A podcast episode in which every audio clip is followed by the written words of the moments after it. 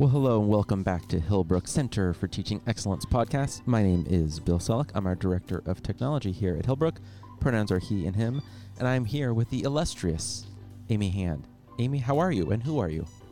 I'm great. My name's Amy Hand. I am the head of middle school. It's my third year at Hillbrook. Pronouns she, her, and I am also a math enthusiast, which I believe is why I'm here today. Yes, it is. I'm a math enthusiast. As Cool. well. I know. I'm very excited. Um, so we had a parent ed event last week, unless you listen to this podcast in a year, in which case it was a year and a week away. Um, and there were some amazing things, and it got me thinking that we should just hang out and talk about not only how kind of math is everywhere, but also um, as an adult that has small children, or even medium children, whatever sized children we have, I suppose. That's a weird way of talking about kids, isn't it? um, there's a lot of things that you can do to make math accessible, interesting, fun, and relevant. Absolutely. Right. So maybe we start off. Just tell us a tiny bit about what that parent ed event was. So it it was a ton of fun. We had a great turnout. The concept of the math fair, and I hope it was just first of many that we'll have at Hillbrook, was we began with kind of a math museum concept almost. So we had tables set up with lots of activities, but there was also lots of stuff posted around the walls for people to read and also more importantly and more fun to engage with. So we had for instance a giant Venn diagram with different categories and attendees could put their own names in the Venn diagram um, in the appropriate place depending on whether they for instance wear glasses or whether they have a pet at home. Um, there were diagrams on the wall with uh, pictures of numbers or uh, shapes saying which one doesn't belong, inviting conversation for people who wanted to walk by and see what their impressions were, share them with others.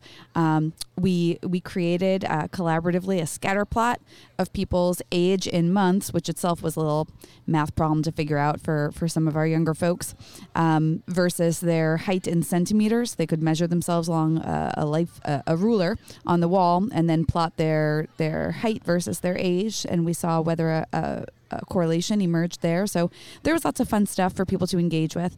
That was kind of phase one. Um, and then we played some group games. I have collected over the years of being a math educator, I've collected a few games that work really well for large groups. So we played a few great games. And then uh, the kids all went with Ms. Mack to do a money and math activity um, geared towards social entrepreneurship, while I talked with the parents about how to bring uh, love and enthusiasm for math at home, mostly through uh, how to have math chats with kids. Um, it was a lot of fun. Hope to do it again soon. That is so cool, so much fun, and it's so great to have that um, math enthusiasm. I Yeah. really tried on that one. That feels like not a right word. I was going for math enthusiasm. Look, I'm going to just own it. Math enthusiasm. um, there are a few things you talked about that I want to circle back on. So the scatter plot. So if you imagine, if you don't know what that is, just imagine a regular graph. Is this the one you were using Desmos on? Yes, yeah, I used Desmos for that, a great online tool that's free. It is. And so with that, um, you would put in coordinates, like the x and the y. And what did what did people actually notice with that plot? Well, what you noticed uh, wasn't a whole lot when we used a certain scale for the graph. So we had adults and kids participating. And uh, as you can imagine, the that means that there was a lot of variance in people's ages and heights. Um, and so it looked kind of like a mess. It almost looked like um, like a horizontal collection of dots after a while once we accounted for kids and adults. What we then saw after changing the scale was that when we um, adjusted the the x-axis so that we were only looking at kids ages we did start to see a correlation emerge where it appeared more like a, a diagonal line of dots. Um, because of course as as we know and as we hope kids get taller as they get older Yeah. in grades three through six. Eventually they stop. So we did see a, a, a bit of a fun pattern emerge but i was prepared for either one you know not knowing how many kids would show up and whether how many outliers we would have. Uh, i didn't really know what we would see but it was fun that for those who focused on that activity they got to see the way that uh, which data you include affects what kind of pattern or correlation you see Well, and also love with that is that you didn't have a predetermined outcome. I feel like so many times, um, or I could speak for myself maybe, like my early years of teaching, like I needed it to go well and I Mm. needed to know what the outcome would be. And I think this is actually a really cool example of not necessarily knowing exactly what's going to happen and then just having a conversation around it, which ultimately is, is one of the big goals, right? Exactly, and that's interesting because it, that's something that I talked about with parents about uh, you know talking about math with your kids. I think one of the biggest obstacles is that uh, unfortunately a lot of people see themselves as not being math people. Um, I believe everyone is a math person, and when you are worried that you're going to go down a road conversationally with a kid that you will then lose um, a degree of expertise on, or where you won't know what the answer is or how to correct, that can be the obstacle for a lot of parents. And uh, one of my messages to parents was just embrace that. Ask questions that you don't know the answer to. You can you can Google something, you can ask your, your child's math teacher, you can connect with the people you need, and you can also model for your kids how do you find out information when you don't know the answer. But I think just showing the enthusiasm for the content and being willing to not know is itself a great lesson. Yeah, I love that so much. That makes me so happy to hear. There's a big smile on my face. You can't, you, well, you can see I it, Amy. see I'm looking at you, you can see it. We're recording this in mid November. So I'm going to selfishly ask you, and I feel like it's useful for other humans, um, any games that you might recommend? Because I'm for sure going to buy one of those as soon as we stop recording this. Sure. Yeah, I have lots of so I have lots of suggestions. There are many games that are explicitly about math, such as 24. That is a wonderful. Um, uh, kids love that game. It can serve many levels of kids. It can be played as a solitaire game or a group game. So it's really flexible. And that's great for computational creativity and computational practice. It also develops a lot of fluency and number sense because kids are getting really creative about, about putting numbers together to equal 24. So 24 is great if you're thinking computation. Um, in terms of using some reasoning strategies, organization, making sets out of things, there's a game called Set that is also really popular with kids and can serve a wide uh, range of ages from lower school through middle school. Kids find that exciting. Um, it's a great family game. I recommend that. In terms of geometric reasoning and logical reasoning, some of my favorite games are Rush Hour, and they also make a Rush Hour Junior uh, game, and Chocolate Fix. Uh, those are great games. I'll just let you look those up and, and see if they fit the bill. Anything involving tangrams um, is is great for kids to practice um, just playing with math and playing with geometric figures. And then the the other message that I had for parents uh, as part of the the math talk was that a lot of games, uh, board games or strategy games that are not explicitly about math, you can still use as a springboard for getting kids to think about. Um, uh, algorithms and strategic reasoning and to use logic. And those can be those can be a great platform for um, having math conversations with your kids. So for instance some of the questions i love to ask if i'm playing a game like connect four or um, even oh shoot i'm blanking on the game uh, sorry with my kids is how you know is this a game where you have an advantage by going first or is this a game where you have an advantage by going second? Or how would the strategy that you're using in this game change if we all played um, two turns in a row before it went to the next person instead of one turn at a time?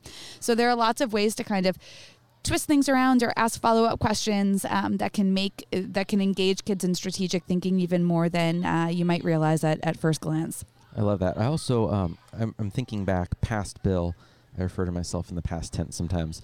Um, for about six years, I was teaching uh, an undergrad class, math for young children, Mm. and a, a lot of the the things that we did is looking at math literature and some of the not obvious ways that th- this is actually a math book, right? So, you know, looking up at the the really old website, one that comes to mind for algebra was called Farmer Will. So at Mm. first glance, you're just like, this is a kid and he has a variety of animals, right? But if you actually look at it and name it and have discussions around it, every time the animals are ordered, it's from shortest to tallest. Oh, so that's how they're introduced, right? Mhm. So as you're looking at it, once you begin to realize that actually just going from smallest to tallest is actually algebraic thinking for young children, Mhm. Then you're like, all right, books like this are actually really cool examples of it. It doesn't have to be like, let's do algebra, x plus two equals seven. Oh, right? exactly. Yeah, there's the the world of math is so much bigger than just commutation computation and you're exactly right whenever you get kids engaged in ordering or comparing that is a really important tenet of of mathematical thinking. Well, there's a great website if you're looking for just more fun, easy ways. If you're feeling new to this or looking for some inspiration, one of my favorite websites is visualpatterns.org. That was one of the activity tables we used at the math fair, where it just shows um, it, the pictures are really engaging. They're colorful. Some of them involve you know drawings of little animals. Some of them are numbers. Some of them are um, just diagrams. But they have little pictures of objects in a sequence, and the question every single time is the same. It's draw the next figure in the pattern. Um, and you can, you know, they, they range also in um, accessibility from really easy and obvious, maybe, to a little bit more subtle and nuanced. Um, and then from there, you can go much deeper. You can say, you know, okay, how many, if it's a collection of squares uh, laid out in a certain arrangement, what, uh, how many squares would be in the 10th figure um, instead of just drawing the, the fourth figure? Or if you're transitioning into thinking algebraically, you can say, well, how many, um, how many squares would be in the nth figure. Um, uh, you know, kids, of course, uh, once they're exposed to variables and have an understanding of what that means, it's uh, that becomes the next logical logical question in terms of ramping up the complexity and the difficulty and the abstraction. I like that so so much. I even remember, like, we circle back to Desmos.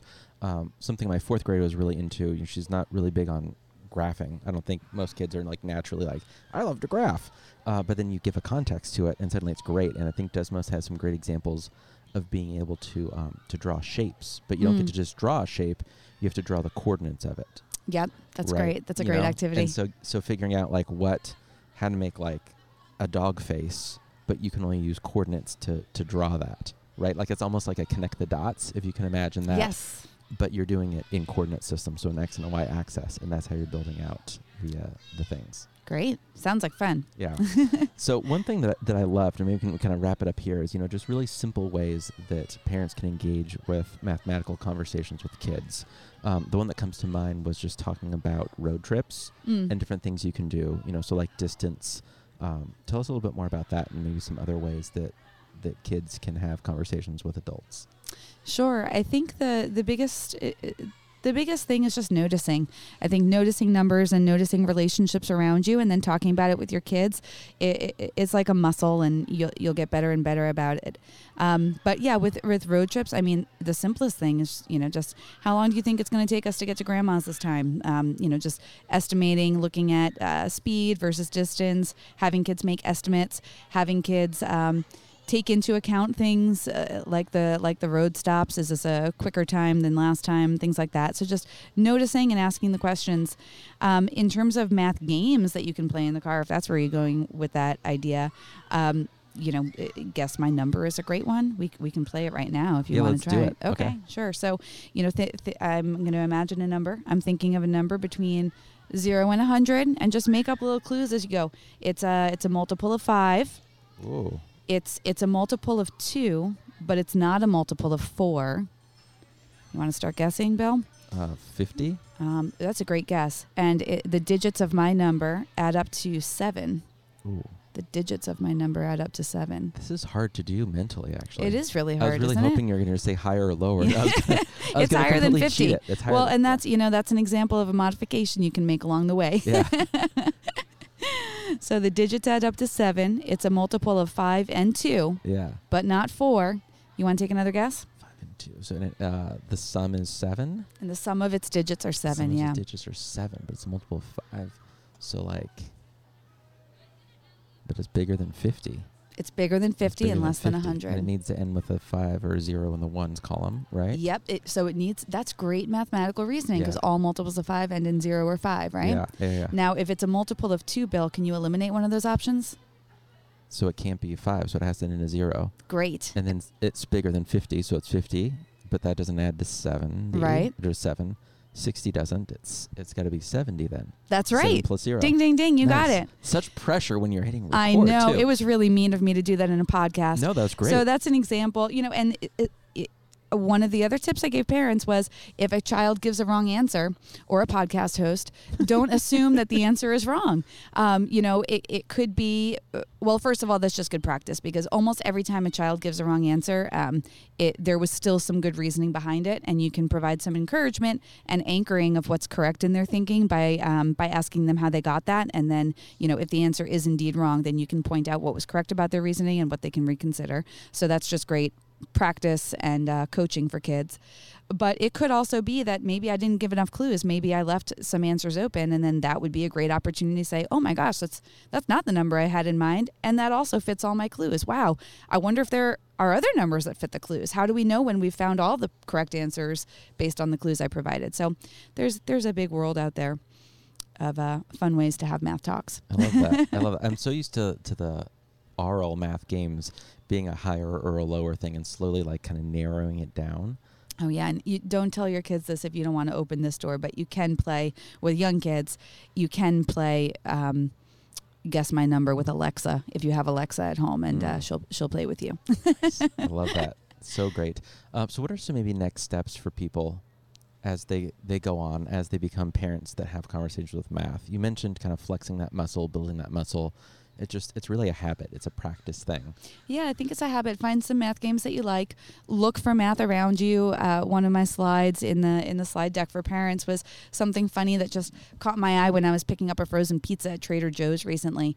Um, I noticed that I, I think it said something like serving size a third of the pizza, 100, 170 calories, and then it said um, whole pizza, 520 calories, and you know. Uh, as a as a math teacher who's multiplied by 17 a bunch of times that just immediately caught my eye. And you know if you have the right age kid that's a that's a really funny thing. Kids love realizing that adults have made mistakes and it looks so official. It's printed on the box saying hey what's what's wrong with this? Like we, we've got a little math mystery here. What's wrong with this? Should we report it to the manager? You know you could i think just noticing and seeing and uh, pointing out to kids that um, math is around us and mistakes with math are around us and beauty in math is around us. Um, noticing patterns is really fun for young kids and, and middle school kids. So I think just uh, turning that turning that lens on, and again, the more you do it, the the more you'll you'll see that there are lots of ways to engage kids about it. You know, if you're watching sports games, oh my gosh, that's that's a great that's a great way to just have numbers all around you. You know, uh, what what is the most likely score you think is gonna uh, this this game is gonna end in, or or football. I've done an activity like this with kids. If um if there are no safeties scored in a in a football game, name all of the impossible scores for for final scores of a football game. Kids love that activity. Um, safeties makes it uh, safeties are kind of annoying if you want to ask that question because they they make many more scores possible than would otherwise be possible.